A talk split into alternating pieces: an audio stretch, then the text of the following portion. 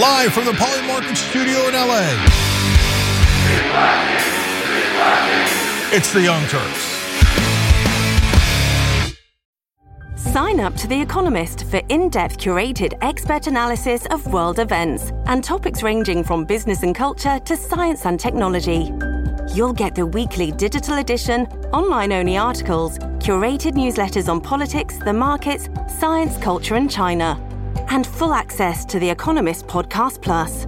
The Economist is independent journalism for independent thinking. Go to economist.com and get your first month free. Woo! It's up! Ice cream.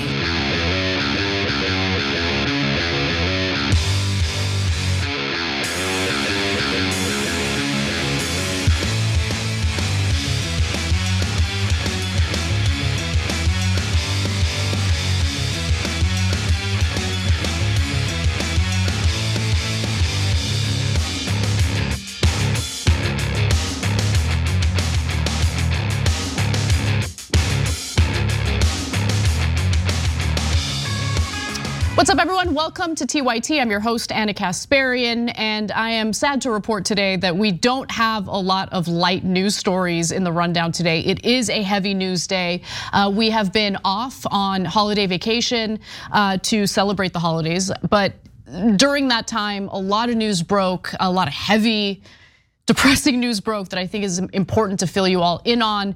Uh, but I promise it will be a good show. Uh, it will be an informative show. And later on in the first hour, Cenk Uygur will be joining us uh, to give us updates on his presidential campaign. As you all know, he's running in the Democratic primary. It is a long shot campaign, but nonetheless, his objectives with this campaign are important, including fighting for the ability of naturalized citizens to run for president in the United States so they're no longer treated as second class citizens. So we'll get to that later in the second segment of this hour.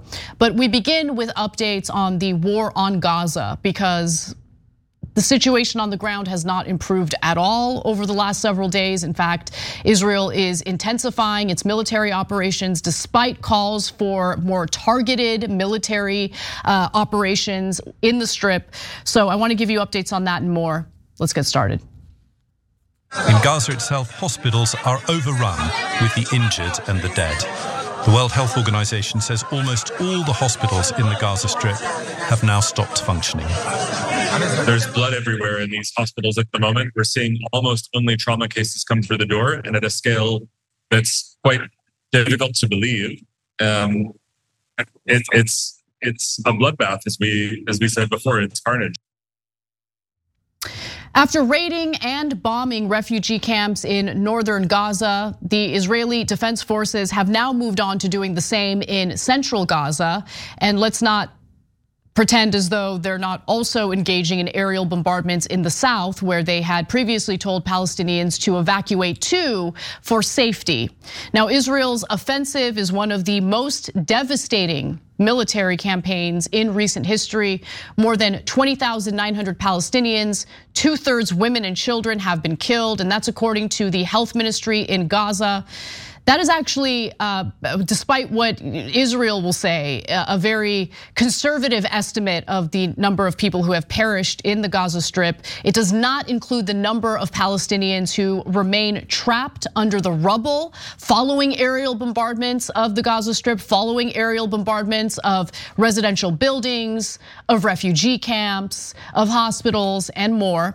Let me give you the rest of that graphic where the UN Human Rights Office said the continued bombardment of Middle Gaza had claimed more than 100 Palestinian lives since Christmas Eve. Now, that number is very likely to have uh, risen since uh, the report came out by the Associated Press. But things have gotten worse for Palestinians struggling to stay alive. In fact, the Associated Press reports that residents in central Gaza described intense and lethal artillery shelling and airstrikes in refugee camps, including Nuseirat, Maghazi, and Burej, Burej camps. Now, let's take a look at the next video, which will give you some more information about the attacks on these refugee camps and the number of civilians who have perished as a result. At the Burij camp in central Gaza, these families are on the move again, heeding Israeli warnings to evacuate.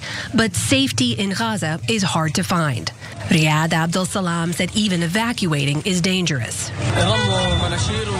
They threw leaflets at us and told us to get out with our hands above our heads. They shot F 16 bullets and rounds of gunfire around us. We have been forced out. The continued Israeli strikes hit even so called safe zones. Mariam Al Omsi has lived through decades of conflict. 75 years of suffering, our rights taken, our country seized, and our people slaughtered. And as fighting in Gaza rages on, the death toll keeps rising. Mainly women and children, some so little and so stunned, they don't cry out in pain. Across Gaza, there's no shortage of pain.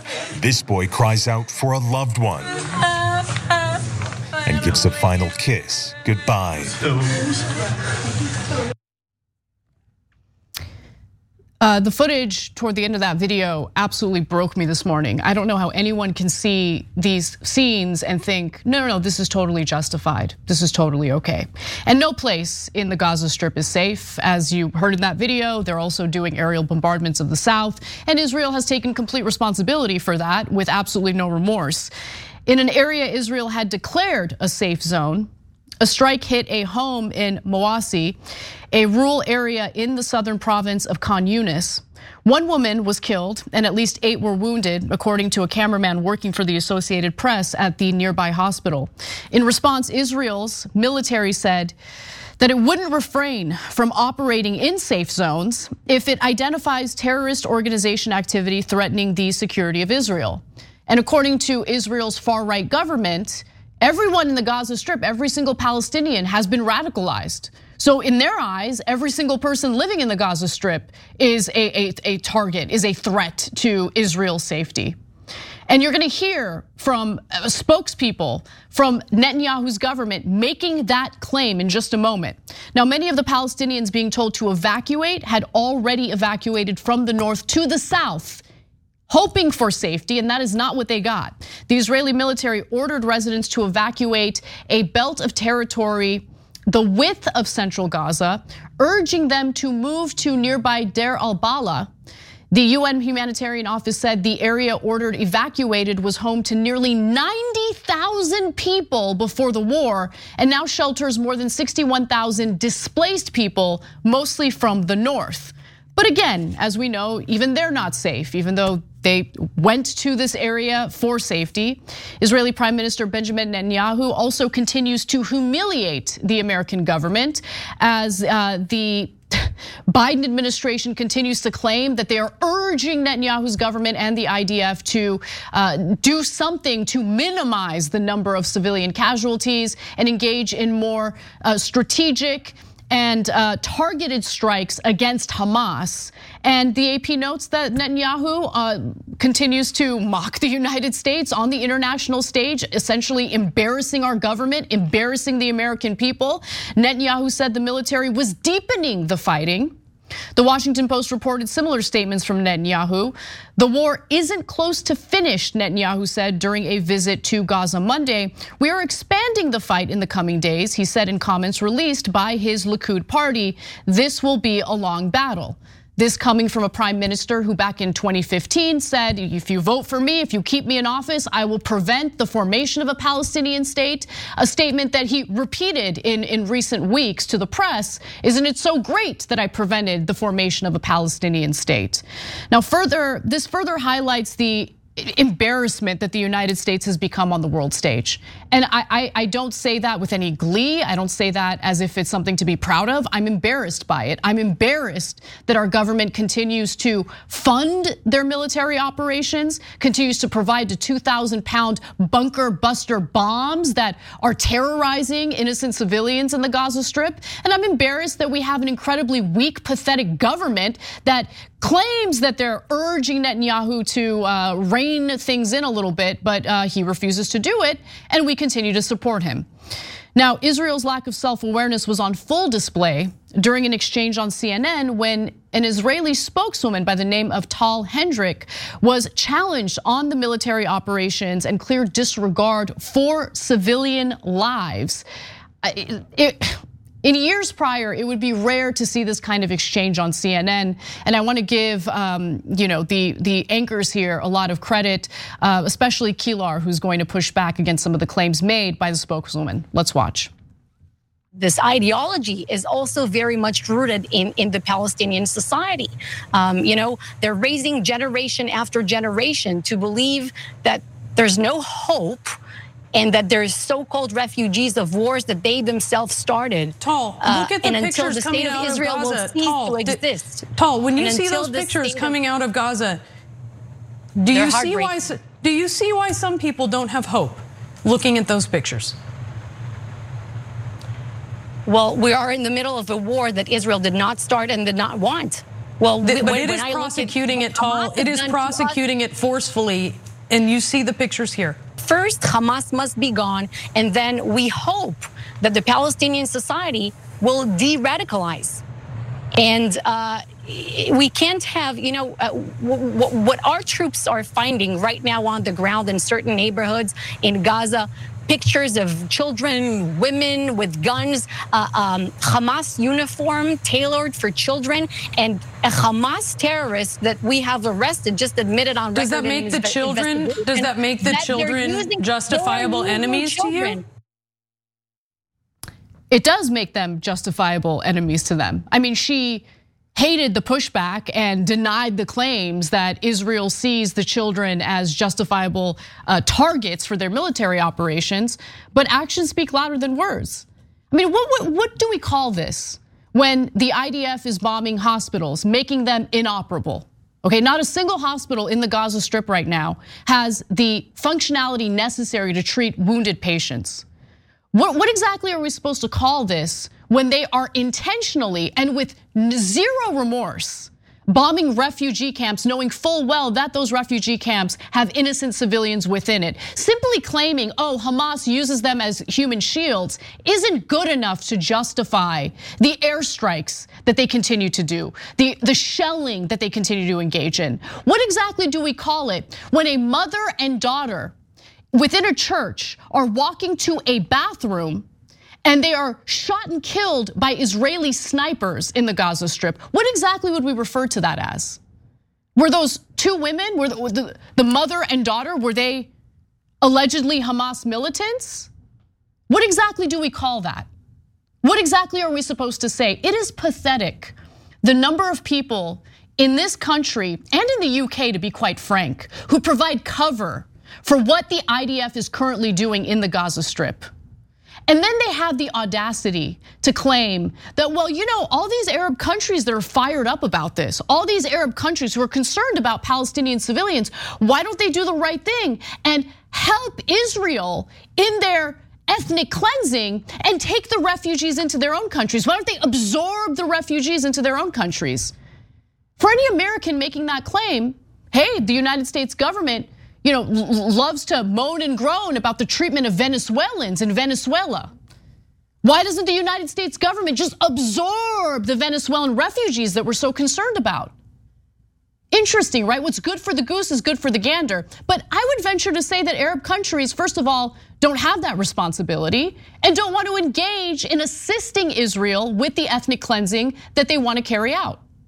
But they are making the Gaza Strip unlivable when there's essentially no infrastructure left, no housing left, no hospitals left, no refugee camps left.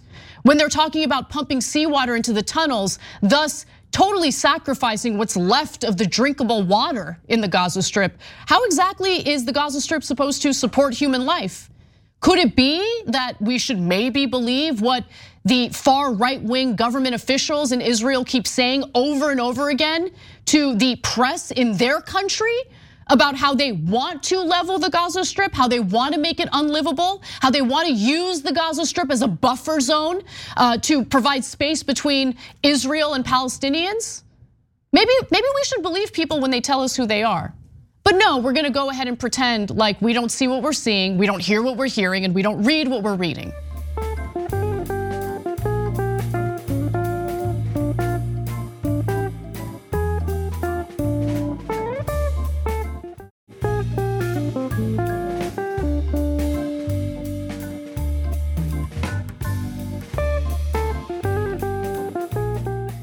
Anyone who dares speak out against, against what Israel is carrying out is deemed uh, anti Semitic. We've heard it over and over again. In fact, uh, the UN is the latest uh, agency to be referred to as anti Semitic and or an international organization of various countries. The only, you know, two major countries that continue to support Israel at this moment are the United States and the UK. Every other major country on the world stage wants a ceasefire, has voted for a ceasefire. But the US and the UK continues to provide cover for Israel. So, for instance, last week the UN Security Council called for speeding up humanitarian aid deliveries to Gaza following reports that at least a quarter of Gazans are starving and now dying under Israel's siege. By the way, what do you call that? When you intentionally starve an entire population of people, when you engage in the collective punishment of an entire population of people, what is that called exactly? Oh, is this just war? Is that what this is? Just war. This is just war. It's just collateral damage intentionally starving people to death, denying them water so they can stay alive. What is that called? Just curious. Israel continues to severely limit food, water, fuel, medicine, and other supplies entering the region. The UN Security Council called that out. And so as a result, oh, well, the UN Security Council, the UN overall, they're not supporters of Israel, they're anti Semitic, they're Jew haters. Right. Israel said it would no longer grant automatic visas to UN employees and accused the world body of being complicit partners in Hamas's tactics. Government spokesman uh, Eylon Levy said Israel would consider visa requests case by case that could further limit aid efforts in Gaza. Oh, I'm sure that's not intentional at all. And I'm also sure it's not intentional that they are not allowing journalists into the region so they can corroborate and verify some of the claims being made. I'm sure that's that's all a mistake. That's all an accident. Palestinian bodies are now in some cases impossible to even identify and they're being thrown into mass graves. Here is one example. Israeli authorities have handed over the bodies of approximately 80 people through the Karam Abu Salim crossing. These are people who were arrested and kidnapped in Gaza City and northern Gaza. So far, we don't know their names or the total number. However, it is estimated there are 80 people. This truck just entered the Karam Abu Salim crossing southeast of Rafah. It is now headed towards the Abu Yusuf al Najjar hospital, and the bodies will be examined to identify the people if possible. As you can see, this truck is arriving now and is carrying the bodies of those people. This is the first time bodies have been handed over to the Palestinian side through the official border crossing for identification and burial processes here in Gaza. Now, for anyone who feels that Al Jazeera is too biased uh, to trust their reporting, same report by CBS News this morning, by CNN, by American media, that has actually been incredibly friendly to Israel, especially in previous uh, wars with the Palestinians. But in this case, the evidence is mounting. The footage from the Gaza Strip is impossible to deny. And even the friendly corporate media news outlets have no choice but to be honest about what we are seeing on the ground in the Gaza Strip. And let's not forget about the fact that this is, in fact, now already dragging us into a broader war in the region. In fact, things became even more intense uh, over the weekend. I want to get to the details about this expansion. So, Israel launched airstrikes in Damascus, Syria. And here are some more details on why they did that and what this could lead to. Iran vows that Israel will pay the price after the death of a major Iranian official in an airstrike in Syria. NPS Tayeb has more. The funeral of Sayed Razi Mousavi was led by the Syrian military. One of Iran's top advisors to its Revolutionary Guard, he was killed in an Israeli airstrike in a Damascus neighborhood on Monday. Tehran vowed revenge for Mousavi's killing amid growing fears the Israel Hamas war could engulf the region. So they're carrying out airstrikes in Syria. They're taking out military leaders uh, from Iran in other countries, in Syria in this case. That's leading to Iran saying that they will in fact retaliate. Gee, I wonder if this is going to expand into a broader war. If things are already unstable and will be further destabilized in that region as a result of Israel's belligerence. And yes, I use that word clearly and accurately belligerence. They do not care about the deaths of innocent civilians that is riling up people in the Arab world for good reason. How can anyone watch what's happening and feel that it's okay and justified? As a result, you have militant groups retaliating, whether you're talking about the Houthi rebels or other Iran, uh, Iran-backed militias like Hezbollah. And the United States, of course, is gonna get dragged into it. The United States has already been dragged into it. So my question to you is, are we okay with sacrificing our brave men and women in the military to fight Israel's wars? I'm not okay with that. And I really think that we should take a moment to consider all the issues we have in our own country, all of the issues we have within our own military, where we abandon our own military veterans when they need health care, when they need mental health care. Does it really make sense for us to exert ourselves and our resources to fight Israel's battles and Israel's wars as their far right wing government continues with its belligerence. Really take a moment to ask yourself that. And as you do that, consider the fact that we already have soldiers who have been severely wounded as a result of engaging in Israel's war on Israel's behalf. I'll tell you how. So the United States has launched airstrikes against Iran-backed militias in Iraq. You thought we were done with Iraq, right? We're not done with Iraq. It took Israel to drag us right back in. Let's watch.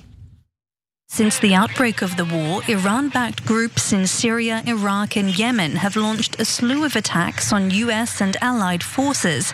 On Monday, militias conducted a drone attack on Erbil Air Base, wounding three US service members, one critically.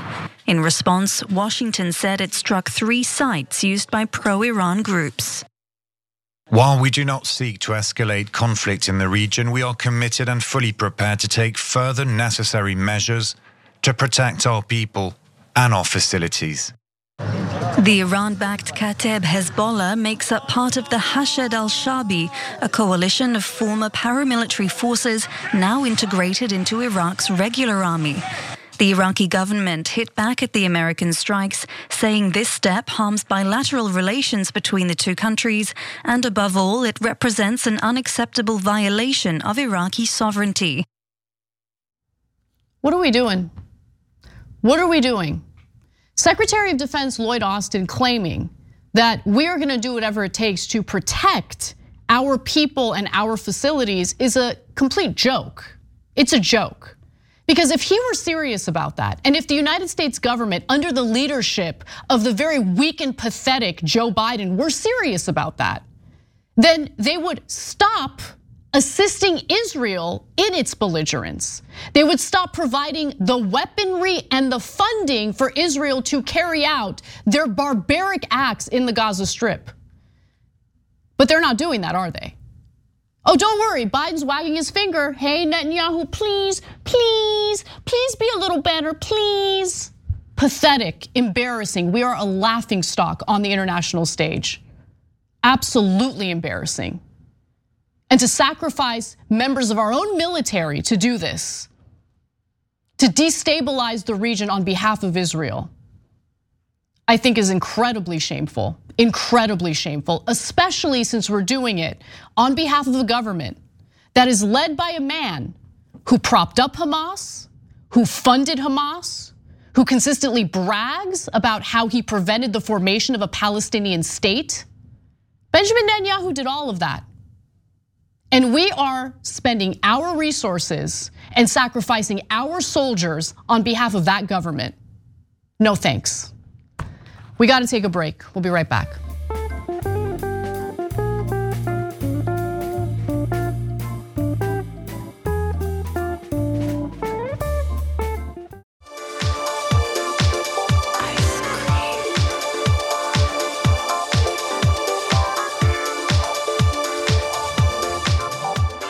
Welcome back to TYT. Joining us now is Cenk Uygur who is running for president and challenging Joe Biden in the Democratic primary. Cenk, welcome to the show. Thank you for having me, Ana. So I wanted to have you on to give us some updates on how your primary campaign is going. Uh, there was a lot of drama with some states refusing to allow you on the ballots. We're gonna get to that in just a moment, but there was also some good news in regard to states that will allow you on their primary ballot. So tell us about the states that have uh, decided to do the right thing here. Yeah, so much bad news. I forgot that there was good news. You're right. Uh, Texas, Oklahoma, wow. Vermont, Minnesota, and they said it wasn't possible. Okay, so okay, so four states. Four states so far and counting, uh, and uh, and look seriously. Uh, a lot of people thought, oh, you won't be able to get on a single state. You're not you're not a natural born citizen. I know we're going to talk about our lawsuit in a minute, but but they were wrong. Uh, they're wrong about the process. They're wrong about how you get on ballots, and they're wrong about the constitutional issue. Mm-hmm. People who are like amateur, Uh, you know, amateurs on online think that they know everything because of eighth grade. They, you just don't. This like who knows the Federal Election Commission decision on Hassan? Not that Hassan, another Hassan, right? That allows you to run. You don't know that, so why are you pretending you do? I feel like I want to say to all my critics, but yes, we're on in four states. Well, look, to be full, to engage in full disclosure because I think it's important. I was a little salty about your run in the beginning. No. I think it was pretty obvious to the audience, even though I did my best to conceal it. No, it was not not that good. I'm not good at concealing the way I feel about things. No, no, but not your you know, strength. I've since changed my mind because even though you know you winning the primary is obviously a long shot, I think that the legal battle that you want to engage in here on behalf of naturalized citizens is important and I'm curious to see where it goes. So talk to me a little bit about the lawsuit your campaign filed in South Carolina. Yeah. So eh, South Carolina takes $20,000 from each of the candidates mm-hmm. and then the state party decides who is a bona fide candidate and who isn't. Okay. So now South Carolina was actually a little bit better than uh, Florida, uh, and North Carolina, Tennessee, and now Massachusetts that have all said me, Marianne Williamson, and Dean Phillips, and everyone else on planet Earth are not qualified to run in the Democratic primaries. So four uh, states have said, no, we don't care what our voters think. We don't want to know. We're not interested. It's going to be Joe Biden, and we don't care how badly he's, but we don't care about anything. You're banned. You're none of you are allowed to run. Okay, can I just interject real quick? So, guys, understand how insane that is, okay? Because we're talking about take Cenk out of it for a minute. If you if you want to make the argument, well, he can't run, you know, he's a naturalized citizen. Okay, fine.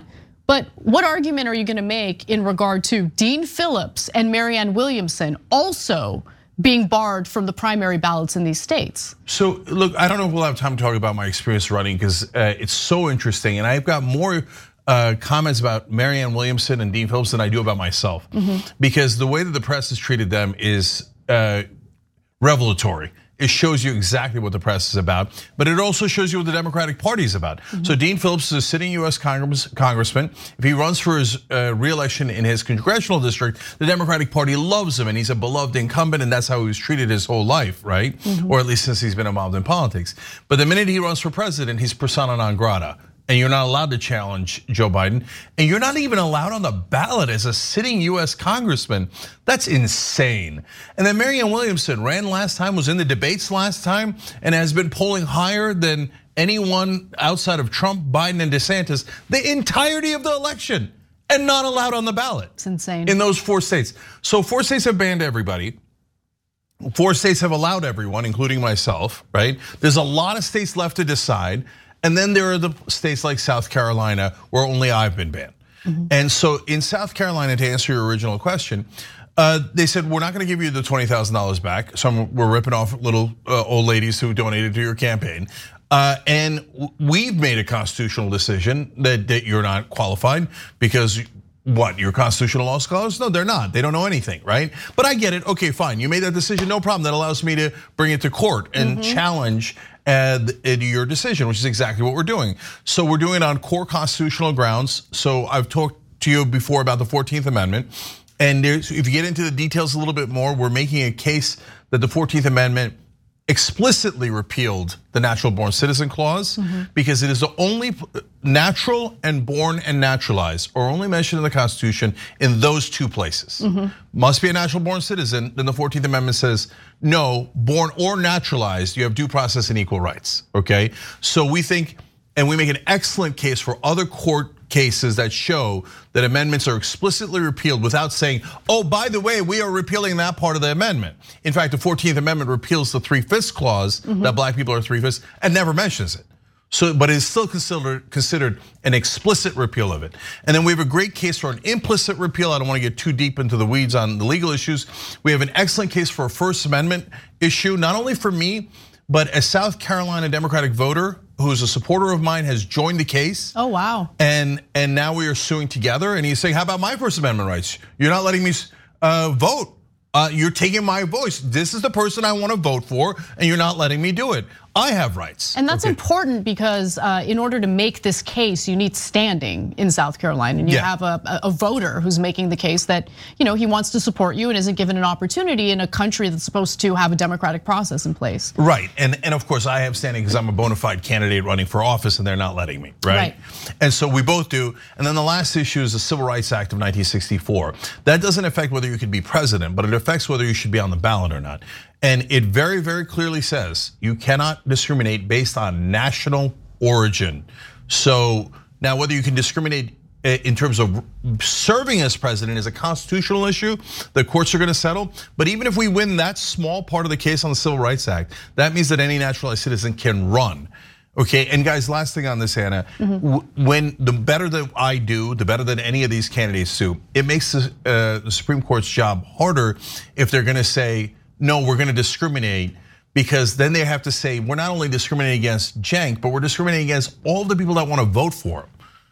That's that that is an interesting um, argument. You know, it's the other thing that I'm curious to see is is how the Supreme Court, if they do take this up, how they are going to decide the case because we're talking about Supreme Court justices, um, most of whom are conservative and believe in the literal interpretation of the Constitution, uh, but just uh, interpreting it based on the plain language of the Constitution. And the plain language, based on the way um, you know you're interpreting it, is is the way that I would assume the Supreme Court would interpret it, right? It- look, if I love that they have that principle of plain meaning of the law, Mhm. okay, because there's no argument at all for the other side if you're looking at plain meaning. It says all persons born or naturalized have due process and equal protection. There's no ands, ifs, or buts about it. In fact, if you wanted to write a repeal of the natural born clause, this is almost exactly how you would write it. And it's there's I'll make put it in layman's terms. If you put in an amendment in the Constitution that said uh, you're not allowed to eat donuts, okay? And they meant, oh, we didn't mean that. We meant you're not allowed to carry a switchblade. But but you wrote you're not allowed to eat donuts.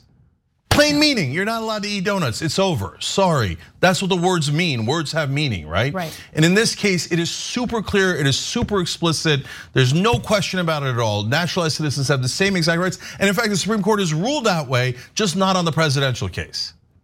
Honestly, I don't even understand the. I, I know, I get it. There's lots of law professors who are like, well, no, that's, you know, if equal doesn't really mean equal. And they're like, well, what about, for example, your age? You have to be 35. Does equal mean that? But it didn't say anything about age. It said naturalized, equal. Again, uh, you you almost couldn't write it any better if you were trying to repeal that section of the Constitution, and it doesn't matter because it's the absolute plain meaning of the language. So let's move on to a poll that your campaign commissioned. Um, the results, to be quite frank, were not that surprising to me, given the polling, the average of polls that show how vulnerable President Joe Biden is if he uh, runs head to head with Donald Trump. So tell us what the results were, uh, what you asked uh, likely Democratic voters, and um, I also want to talk a little bit about an Associated Press NORC poll uh, that asks likely voters how they feel about the primary process. But let's start with the poll that your campaign commissioned. What We only asked three questions because we don't have a lot of money. Okay, all right. But we needed to do a sample size that was significant, and we needed to do it with a polling organization that people would trust. So we went with YouGov, did 1,200 people. So that's what a normal presidential poll does. Mhm. So we basically, but we only asked three questions. So one was me versus Biden head to head. and that's 83 to 17. So I get 17 points head to head with Biden. Now, I, but I'm honest, I'm not a normal politician. Like, you don't get to go head to head. That's not really how it works. There's other people in the race. Right. And when there's other people in the race, I don't do nearly as well as 17. Okay. Now, but having said that, that shows you incredible weakness on Biden's part. I would have gotten zero against Obama. Mm-hmm. Absolutely zero. Okay. True. And, and so I'm getting 17 points in a head-to-head matchup against Biden. Okay, and that's with no mainstream media coverage, literally zero mainstream media coverage. Okay, so now when you go to, uh, and then we asked with everybody in, involved, and the third question, the only one we had left, I decided we're going to ask: Are you worried about the chance of Biden winning, uh, or you know, are you worried about him losing to Trump? Right, Mm-hmm. Mhm. basically, and 77% of people said Democrats, not average person. Democrats and leaning Democrats said yes, concerned. And I, I'll break it down for you real quick. It's 27% said very worried, 25% said somewhat worried, mm-hmm. and 23%, I'm sorry, another 25% said slightly worried. So giant numbers of Democratic voters going, we're really, really worried that this guy's not gonna win. Who's this Cenk Uygur guy? Yes, 17 points. Wow. 17 points for Cenk Uygur, which they've never heard of in mainstream media. Well, I mean, look, Biden believes that he is best suited, the best possible candidate to beat Donald Trump. So if he believes it, shouldn't we just go along with him? Well, if you live in Washington or New York and you're a mainstream media figure or, or a regular politician, you go, of course, uh, we bow our heads to the dear leader. Numbers and facts don't matter at all. Like, I mean, look, guys, he's at polling at 34%, right? Mm-hmm. That's no one has ever pulled out low and won, no incumbent in the history of the United States of America in federal elections. If you want to bury your head in the sand, you can choose to do that. But it's so this guy's gonna pull off the most miraculous comeback in American political history. Oh, If you believe that, okay, but you're nuts. 24, he's down to 24% with independents. Absolutely no chance of winning. And we're we're flat out choosing to lose and to of all people, Donald Trump. This is total insanity.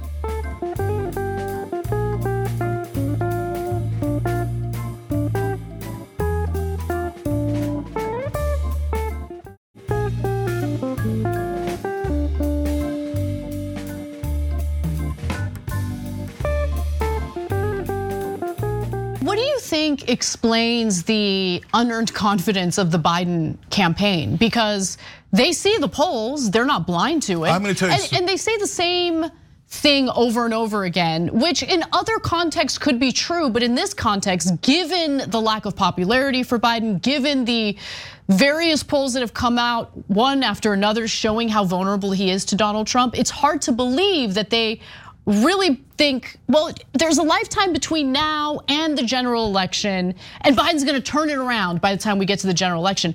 Do you really think they believe that? Or do you think the Democratic Party and the Biden campaign in particular is kind of hanging its hat on Trump's legal battles, hoping that that will do him in and allow for Biden to clear an easy victory? So when you say do they think that, there's layers to it. So let me do it as quickly as I can. Joe Biden uh, has lost touch with reality, but honestly never really had much of a touch to begin with. So I'll tell you a story I've never said on air before.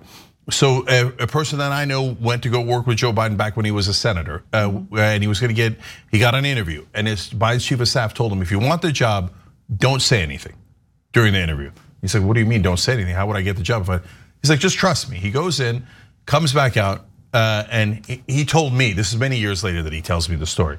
Uh, he said, I said maybe two lines in a 45 minute interview. He spoke the rest of the time. Wow. Okay. And I said, Did you get the job? He said, Yeah, I did. Because Biden is an egomaniac. He's a narcissist of extreme degree. And so, but the mainstream media covers that up. Everyone who knows Biden knows he's a narcissist. And so you can't get in a word edgewise. I've I've met Joe Biden twice. I couldn't get in a word edgewise. He just he loves the sound of his own voice. So if you tell him, Joe, you really can't do it. He's like, no way. I'm the greatest person, greatest politician that's ever lived. Of course I can do it. Seems like I'm the only one who could do it. Let's let's relax for a second. It seems like a bit of an exaggeration given like his like Biden's the guy who's like you know squints into the camera and is barely able to get a sentence out. I, I Like, hear you. He probably wouldn't say it with the same in uh, you know style. Right. But having said that, the one place where he gets animated when it's about him. Mhm. And then he gets super animated. Plus, he's 81, and they get honestly, people sometimes get stubborn when they are are 81. To be fair, we've also seen in 2020 various instances of Biden getting challenged at various campaign events. And during those events, he would insult those challenging him. And I'm talking about Democratic voters. I mean, he called one Democratic voter fat. Yeah, yeah. Yeah. He gets really cranky if you touch his pride. Right. Okay. Uh, so now uh, the second layer is people who are his enablers, and so half of them know he's going to lose, and half of them don't. The ones that don't are like, "Oh no, no, we're going to make a comeback," and uh, he's not that far down. And polls don't mean anything. They have all of these excuses. They, they go through them one by one by one to delude themselves. Uh, he's the only one who's ever beaten Trump. Well, what does that mean? That doesn't mean anything. You know, the Steelers beat the the Cowboys back in the 1970s. That doesn't mean a goddamn thing. How are they doing today, right? But they get themselves to believe, and they always and their number one problem that for them is they think, well, every election is 50-50 now. No. No, he's losing every single swing state. If this keeps going, he's going to get beyond the swing states and lose other states. We're in landslide territory. He's down eight points to Trump and he's got to win by five. Down 13 overall. Lunatics and, and self-interested, easy to delude themselves. The other guys aren't deluding themselves. They just think, well, I'm the head of the DNC, or I'm a very important cabinet uh, official for Trump, uh, for Biden, or I'm an important ally of Biden. I'm his campaign co-chair, whatever it is. And they're like, if Biden loses, I'm irrelevant. If Biden drops out of the race, I'm, I'm irrelevant. Right. And I, and some of them will literally lose their jobs. So they think, I don't give a damn that we're gonna lose. Of course we're gonna lose. Who cares? The Democrats lose all the time, Republicans lose all the time. The question is, am I gonna get to keep my job? And if we lose the general election, most of those people keep their jobs. But if we lose, but if Biden loses the primary, none of them keep their jobs. So that's another factor. And then finally, the last layer is the the Democratic voters who have been betrayed by mainstream media, who have told them polls don't matter, numbers are irrelevant, facts are BS, don't listen to facts, mm-hmm. just listen to the leader. And the leader will, and, and oh my God, never trust the progressive, never trust an outsider, never trust anyone who isn't a very old politician Right. who hasn't dyed in the wool. So that's how they've deluded themselves in this way. Later, they'll all pretend that they knew all along. I guarantee you, you could write it down in stone, and they'll say, like in the middle of the of the general election, mm-hmm. a panic will set in because he's only going to go further down, right? And then they'll go, "How did we this mess? How come somebody didn't warn us?" And then we'll, like me, James Carville, Bill Maher, some people that I don't agree with, Axelrod, we're all throw, uh, Marianne Williamson, we'll throw up our hands and go, "We told you, we told you a hundred times, and you yelled at us. You sent John Fetterman to go uh, yell at us. Fetterman's now going around yelling at anyone who dares to challenge Biden. He went after Right. James Carville today. I know. We're going to talk about it on the show later, but um, I- I'm sure it's going to work out real well for Fetterman uh, by basically mocking the very people who helped him get elected in the first place. But let's move off of him. Uh, it's, I don't want to waste time talking about Fetterman in the context of this interview. I, I do want to just say though that you know it, it's interesting because there seems to be this rejection of the polling. There seems to be a rejection of allowing an, a a robust primary, a Democratic primary, to challenge Biden. But I I don't know whether you entering the race has really made any difference for the Biden campaign. I mean, that was the other objective you had. One objective, of course, was to deal with the issue of naturalized citizens being barred from running. The other uh, objective was to persuade the Democratic establishment to allow for a robust primary. Has there been any positive movement on that?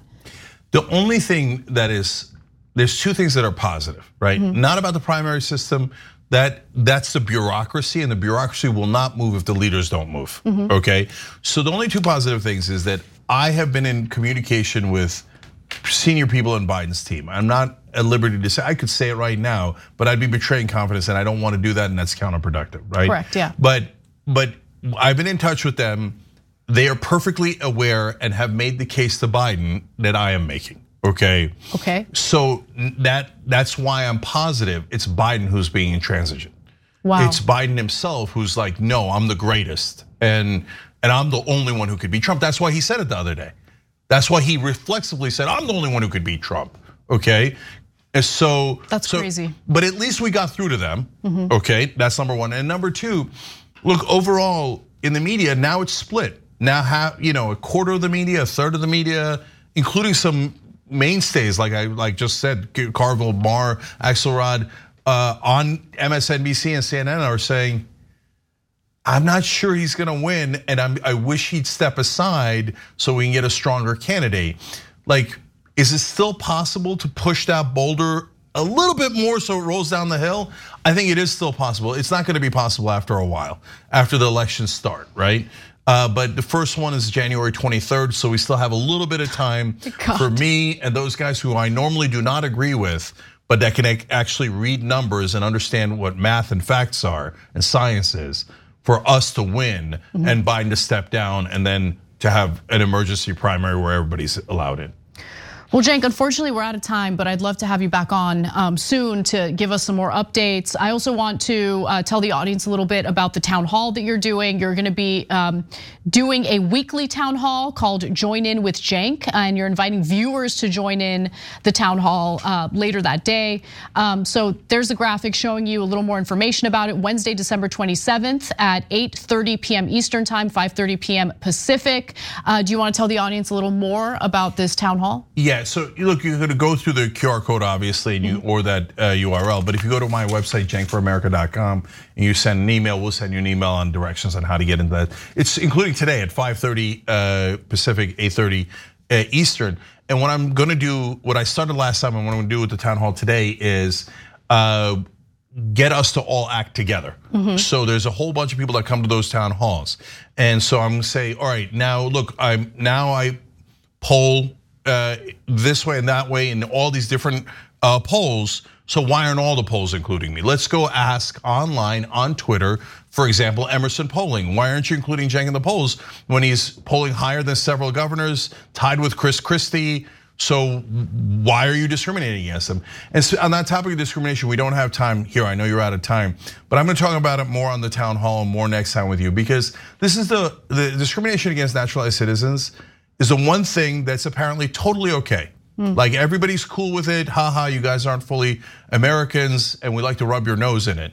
And and it's and now it's really driving me crazy. And also in this particular context, it's the Democratic Party that's sending that message loud 100%. and clear. And that's the party that has really leaned into their messaging on equality uh, for their campaigning. And uh, what leg do they have to stand on to make those arguments when they do believe in treating certain Americans, naturalized citizens, as second class citizens? I think that's wrong. And we know that for a fact now because the DNC is actively calling state Democratic parties and saying discriminate. Do not let him on the ballot. He, he's a naturalized citizen, so he's he's no good. He's, he, he shouldn't have the same rights as us. Insane. 14th Amendment be damned. So cenkforamerica.com to support us, voice uh, louder now, and and we certainly need uh, everybody to help to win on the civil rights issue as we go to court in South Carolina. Thank you, Ana. All right, thank you, Cenk. Uh, and we'll have you on soon again to talk about more updates uh, to your campaign. For now, though, we're gonna take a break. When we come back, we're gonna get into more of the updates out of the Gaza Strip, some damning reports by CNN about the treatment of patients in Gaza's hospitals and how the IDF has been uh, caught desecrating bodies in these hospitals. So that and more coming up. Don't miss it.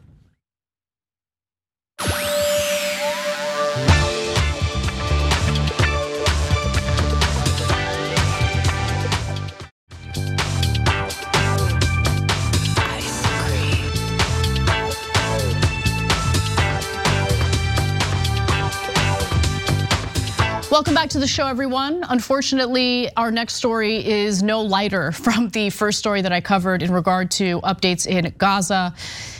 I'm gonna just give you a warning ahead of time. This story is so graphic, explicit, difficult to report on, difficult to hear. So if this is something that you might have trouble listening to, just want to give you that warning ahead of time.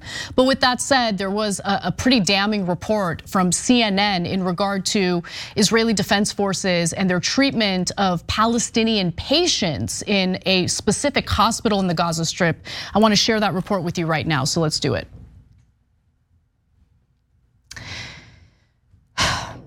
The Israeli Defense Forces eight day military operation at the Kamal Adwan Hospital in Gaza last week included the desecration of Palestinian bodies, according to senior medical staff and video evidence that was reviewed by CNN. Now, CNN put out this report. I highly recommend everyone read all the details that were reported on in their piece, uh, but I'm going to cover some of the important elements of it in this story. So, as with other hospitals that have been bombed by the IDF in the Gaza Strip, other hospitals that have been shelled or see, you know, experiencing sieges by the IDF. Um, now, Israel has justified their actions in this particular case by claiming that the hospital was used. I mean, it's so repetitive. I feel like you already know what I'm going to say as a command center by Hamas. Now, they have provided very little evidence so far justifying this, proving that the hospital was used as a Hamas command center. But nonetheless, I want to give you the details about what CNN uh, was able to review in the footage that was provided to them and what the medical professionals operating out of the hospital told CNN. Now, Israeli soldiers raiding a hospital in northern Gaza desecrated the bodies of dead patients with bulldozers let a military dog maul a man in a wheelchair and shot multiple doctors even after vetting them for terror links. And that's according to allegations by staff and patients. Some of the patients that CNN spoke to were children who witnessed the IDF's dogs attacking a disabled patient in a wheelchair. Now, I want to give you a timeline of the operation. The operation escalated on Monday, December 11th.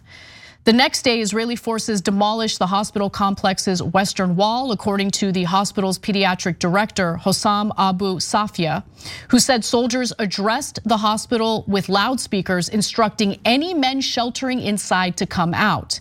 Now, according to Abu, Abu Safia, he and four other doctors were allowed to remain within the hospital to provide care for 62 people, including several infants. However, the situation within the hospital was so dire due to a lack of resources that they were unable to provide adequate care. According to Abu Safia, uh, they were surrounded by Israeli troops uh, with parts of the complex badly damaged by shelling.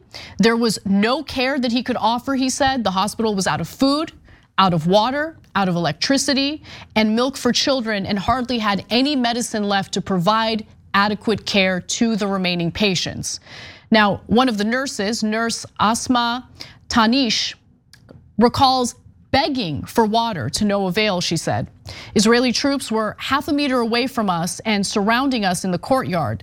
We had no water, our throats were dry, and we were thirsty and begging them just for a glass of water from the morning till evening, she said. Some children died during the Israeli operation at the hospital, she said, adding that nurses tried diluting milk with a salt solution to try to feed more of the hospital's youngest patients. Now, this should come as no surprise. This should not be shocking, considering Israel continues to severely limit the humanitarian aid going into the Gaza Strip. They're being denied food, they're being denied clean and safe drinking water. They're being denied medicine necessary to stay alive. And this is all happening as hospitals are being bombarded, as they're being severely damaged through uh, shelling by the IDF. And so, if they're unable to treat wounded patients, what are they supposed to do? What are the wounded patients supposed to do? There have been reports of children whose limbs have been amputated, and reporters have shown images of severe infections, of literal worms uh, coming out of their wounds. This is barbarism. This is absolutely disgusting. But believe it or not, we haven't even gotten to the worst of this report. Among the most serious allegations is that as troops were leaving the hospital complex, they used bulldozers to dig up bodies that had been recently buried in a makeshift graveyard in the hospital's courtyard. So Abu Safia, the pediatric director that we heard from earlier, told CNN the following. The soldiers dug up the graves this morning and dragged the bodies with bulldozers, then crushed, crushed the bodies with the bulldozers. I have never seen such a thing before. Now, remember, there's a huge issue right now in the Gaza Strip when it comes to reporting because journalists are not allowed to enter the Gaza Strip. They're not able to corroborate some of the claims being made. But CNN was able to corroborate the claims being made by looking at video evidence, and they make that clear in their reporting. Videos and images he shared with CNN show decomposing human remains scattered across the hospital grounds, CNN reports. The allegation was supported by the hospital's head of nursing, Eid Sabah and another nurse, Asma Tanish, who we heard from earlier. Satellite imagery taken on December 15th, right before the IDF withdrew from the hospital complex, shows raised grounds outside the hospital complex, further corroborating the claims made by the medical professionals in the facility. The IDF also didn't directly deny the claims. As CNN reports, the IDF did not address the allegations directly when approached for comment by CNN, but acknowledged that it had carried out an operation at the hospital. Quote, the troops apprehended 80 terrorists, some of whom took part in the atrocious October 7th massacre, it said in a statement to CNN. I would take that with a grain of salt. I wouldn't believe anything the IDF says, just as I would not believe anything an IDF, uh, I'm sorry, a Hamas militant says uh, in regard to what's happening on the ground in Gaza. Take it with a grain of salt, especially when you consider the disinformation that's come out from the IDF, the lies uh, that they have told in regard to the aerial bombardments that they've done um, against hospitals. They claim that the Al Shifa hospital was being used as a Hamas command center. They provided no evidence of that. Even the Washington Post came out with its own analysis. They investigated the claims made by the IDF and said, no, the IDF has provided inadequate evidence to, to show that Hamas was operating a command center out of the Al Shifa hospital, which would allow for the uh, shelling and bombardment uh, and raid of that hospital. Now, doctors were also shot out at this particular hospital, as CNN reports. Dr. Ayman Rajab was released by soldiers after questioning and then shot in the chest as he tried to make his way back to the hospital, Abu Safia told CNN. He survived the shooting and returned to his displaced family. Another doctor was shot in the leg, and Abu Safia's own son was shot in the abdomen, he said. He also alleges that he himself became a target after IDF soldiers called him in the early morning hours on Friday. Following the IDF's orders, he found a wounded elderly man lying on the ground in front of the building.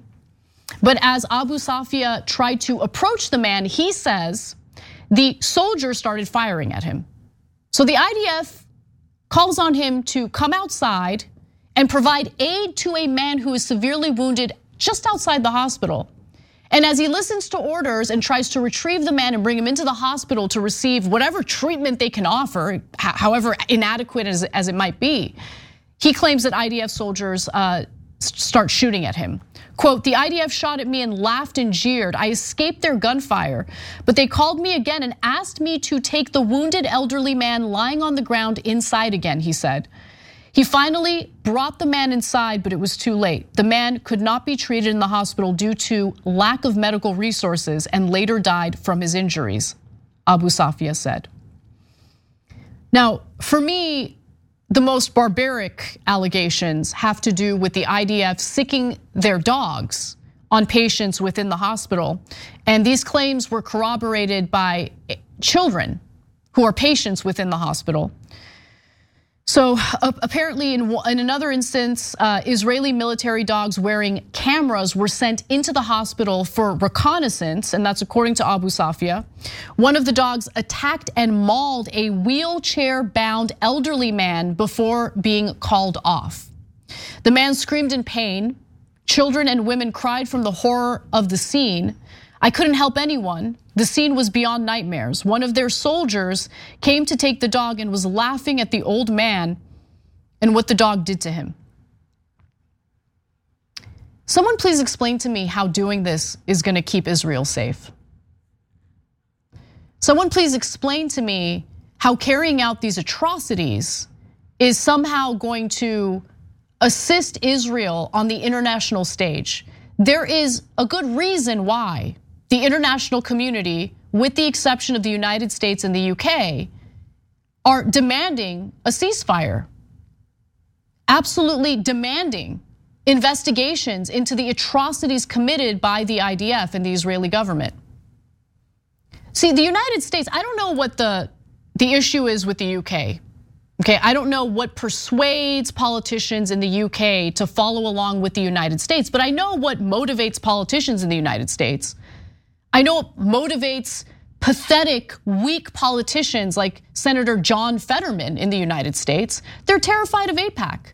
They're terrified of the Democratic majority for Israel. They're terrified of these lobbying groups who will target you and who will try to destroy your political career if you have the audacity to call on Israel to stop their atrocities in the Gaza Strip. That's, that's what's motivating this. The fact that the US is providing cover for what's happening is so incredibly shameful. Why is the UK going along with it? But anyway, let me get back to this. The claims about the wheelchair bound elderly man being attacked by an IDF dog were corroborated by children receiving treatment in the hospital, including one child who was receiving treatment for a broken leg. Imagine being a child. Okay, you're surrounded by death and destruction. And as you are in a hospital, a place that you're supposed to feel safe, you witness a military dog attack a wheelchair bound elderly man, a vulnerable individual who is unable to defend himself. The Israelis let dogs come and attack us. They tortured us. They were shooting toward us. Nights were horrific. We never had sleep since we came here. They let dogs attack an old man. It kept biting him. By the way, the IDF couldn't be bothered to address these claims. Interesting. I mean, if these claims were being made against me and I didn't do it.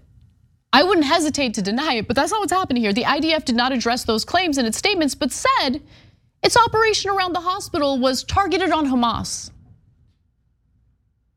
Targeted on Hamas. Sicking military dogs on um, elderly men in wheelchairs. Totally targeting Hamas. Yeah, we should we should totally take what they're saying at face value. You know, the same uh, military that shot and killed uh, Abu Akleh, an Al Jazeera journalist, using sniper fire, and then denied it until multiple investigations proved that the IDF had done it. The same IDF who, you know, put out a fake recording of so-called Hamas militants that proved, you know, that uh, Hamas was responsible for a rocket, a mislaunched rocket that hit a hospital in Gaza. Turned out that that was completely bunk, completely fake. I mean, I just. So let's get to the IDF's evidence of this hospital being used as a command center for Hamas. Okay, so Evidence of military activity or militant activity at the Kamal Adwan Hospital, according to the IDF, include included numerous weapons, numerous weapons, just like at Al Shifa. You got some AK-47s. I mean, the existence of AK-47s is not indicative of a command center, of like a headquarters for a militant group. But they say, look, we found AK-47s. We found RPGs, explosive devices. Hamas commando military equipment, technological equipment. We're supposed to take this at face value, by the way. They didn't provide evidence of that, they're just saying that's what they found. But as uh, CNN makes clear, the presence of weaponry or wounded combatants at a hospital does not necessarily make it a legal military target. Now, there are international laws. Uh, Israel, with the help of the United States government, has done a great job in dismantling the credibility of those laws. So let's just be clear about that. Now I hear international law and I can't help but laugh at that. Because clearly international laws don't matter at all when you have the world's largest military power, the United States, providing cover for Israel as it breaks international laws. Okay, so I just want to make that clear. But as CNN notes, Article 19 of the Geneva Convention states that the fact that sick or wounded members of the armed forces, are nursed in these hospitals or the presence of small arms and ammunition taken from such combatants which have not yet been handed to the proper service shall not be considered to be acts harmful to the enemy. So, in other words, if we were even to take the IDF at face value when they say that they found these weapons, that still is not enough to justify attacking a hospital. Hospitals are so, supposed to be safe places for civilians. The bar is much higher if you want to attack a hospital. But as we know, every single hospital in the Gaza Strip has been attacked by the IDF. None of them are functioning properly. None of them have the resources to provide adequate care to wounded Palestinian civilians. I'm sure that's all an accident. I'm sure none of that was done on purpose. I'm sure severely limiting humanitarian aid, meaning water and food necessary for human survival, is all an accident. It's all an accident. Right. Okay. And the guns uh, that they also, you know, shared some images uh, of, of people holding weapons. I, I want to address that as well. So the IDF last week also released photos and video showing young men holding guns in the air, militants handing uh, in weapons after their surrender from Kamal Adwan Hospital, it alleged. But the staffers interviewed by CNN said the men were actually civilians sheltering in the hospital after being displaced from other parts of Gaza. We told them there weren't any resistance fighters in the hospital and no one listened to us, Tanish, the nurse, said. The guns that they were pictured with had actually belonged to security guards who had been guarding the hospital, and that's according to Abu Safia. And uh, here's what he had to say I saw with my own eyes that the army asked the displaced civilian youth and the medical team to carry the weapons of the security guards that were left in the hospital guard room, and they took pictures of them in front of me. And then they dispersed that as evidence to justify attacking the hospital. That's what's being alleged here. Now, if you don't want to believe the actual doctors operating out of the hospital and you want to believe the IDF instead, the same IDF that uh, has carried out atrocities that have been proven in the Gaza Strip, I guess that's your decision to make. But again, every single hospital in the Gaza Strip has been targeted and attacked by the IDF, and they make the same claims every single time they target a hospital. Every single time. Oh, it's a Hamas command center. Hamas uses civilians as human shields. I mean, again, I've made this analogy before. But if family members belonging to a an IDF soldier were taken at gunpoint and were used as human shields by Hamas, would they be willing to shoot through their loved ones to take out the Hamas militant? I mean, they've been clear about how little they care about the Israeli hostages that remain in the Gaza Strip. Who knows how many of them are alive at this point? But if it came down to their own family members, if Hamas was using their own family members as human shields, would they be willing to shoot through their own family members to take out Hamas and then say, there was nothing I could do. Hamas was using my family member as a human shield. Something tells me they would think twice about that. Something tells me that they would treat that situation a little differently. Something tells me that the disregard for human lives in the Gaza Strip is evident to everyone in the international community, with the exception of the governments in the United States and the UK. That's the reality of the situation. This is barbaric behavior at a time when the prime minister of Israel keeps framing this war as a war between civilization and barbarism. Who's carrying out the barbarism? It looks like the IDF to me. We got to take a break. John Iadarola will be joining me for the second hour. Don't miss it.